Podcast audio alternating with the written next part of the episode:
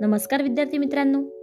ऐकू आनंदे संस्कार गोष्टी या आपल्या उपक्रमात मी कस्तुरी कुलकर्णी तुम्हा सर्वांचं हार्दिक स्वागत करते.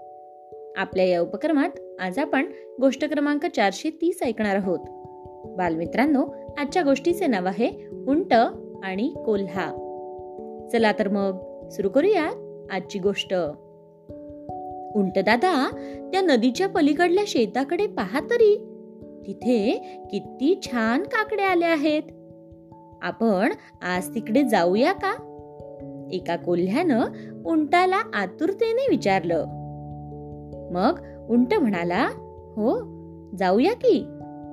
उंटानं कोल्ह्याला मग आपल्या पाठीवर बसवलं आणि दोघही नदी ओलांडून काकडीच्या शेतात घुसले आणि आनंदानं काकड्या खाऊ लागले. काकड्या फारच चविष्ट होत्या. कोल्ह्याचं पोट तर लहानच होत. दोन चार काकड्या खाल्ल्यावर त्याचं पोट टम्म भरलं.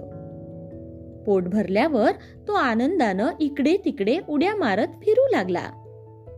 उंट आपला काकड्या खाण्यातच रमला होता. उंट दादा तुझं अजून झालं नाही का रे? कोल्हा त्याला सारखा सारखा विचारत होता. उंटानं मग उत्तर दिलं माझं पोट मोठं आहे ना अजून अर्ध देखील भरलं नाही.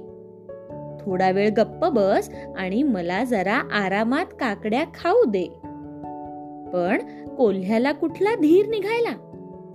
पोट भरलं की मला गप्प बसताच येत नाही रे. असं म्हणून कोल्हा आकाशाकडे तोंड करून असा आवाज काढायला लागला. कोल्ह्याचा हा आवाज ऐकून आजूबाजूच्या गावातले लोक काठ्या घेऊन धावतच आले. ते पाहून कोल्हा पळत सुटला आणि नदी किनारी जाऊन बसला. बिचारा उंट त्याला काही पळता येतच नव्हतं. आणि तो गावकऱ्यांच्या हातात त्यावेळी सापडला. मग गावकऱ्यांनी त्याला चांगलाच चोप दिला. उंट बिचारा रडत खडत मग नदी किनारी पोहोचला. कोल्ह्यानं वाईट वाटल्याचं नाटक करत म्हटलं अरे रे किती रे मारलं तुला? मला बघूनच किती वाईट वाटतंय म्हणून सांगू. तेव्हा उंट म्हणाला बर बर ते जाऊ दे रे. आता लवकर माझ्या पाठीवर बस. आपण इथून निघूनच जाऊया. मग दोघे नदीच्या मध्यावर येऊन पोहोचले. उंट अचानक थांबला आणि आपली कंबर हलवत डावीकडे उजवीकडे डोलू लागला. कोल्ह्यानं घाबरून विचारलं अरे उंट दादा असा का डोलतोयस? अशानं मी नदीत पडेन ना.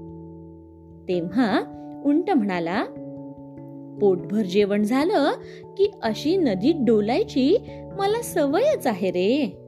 मी तरी काय करू? असं म्हणून उंट नदीत आणखीनच जोरा जोरात डोलू लागला. कोल्हा मात्र आता नदीत पडला. गोष्ट इथे संपली. कशी वाटली गोष्ट मित्रांनो?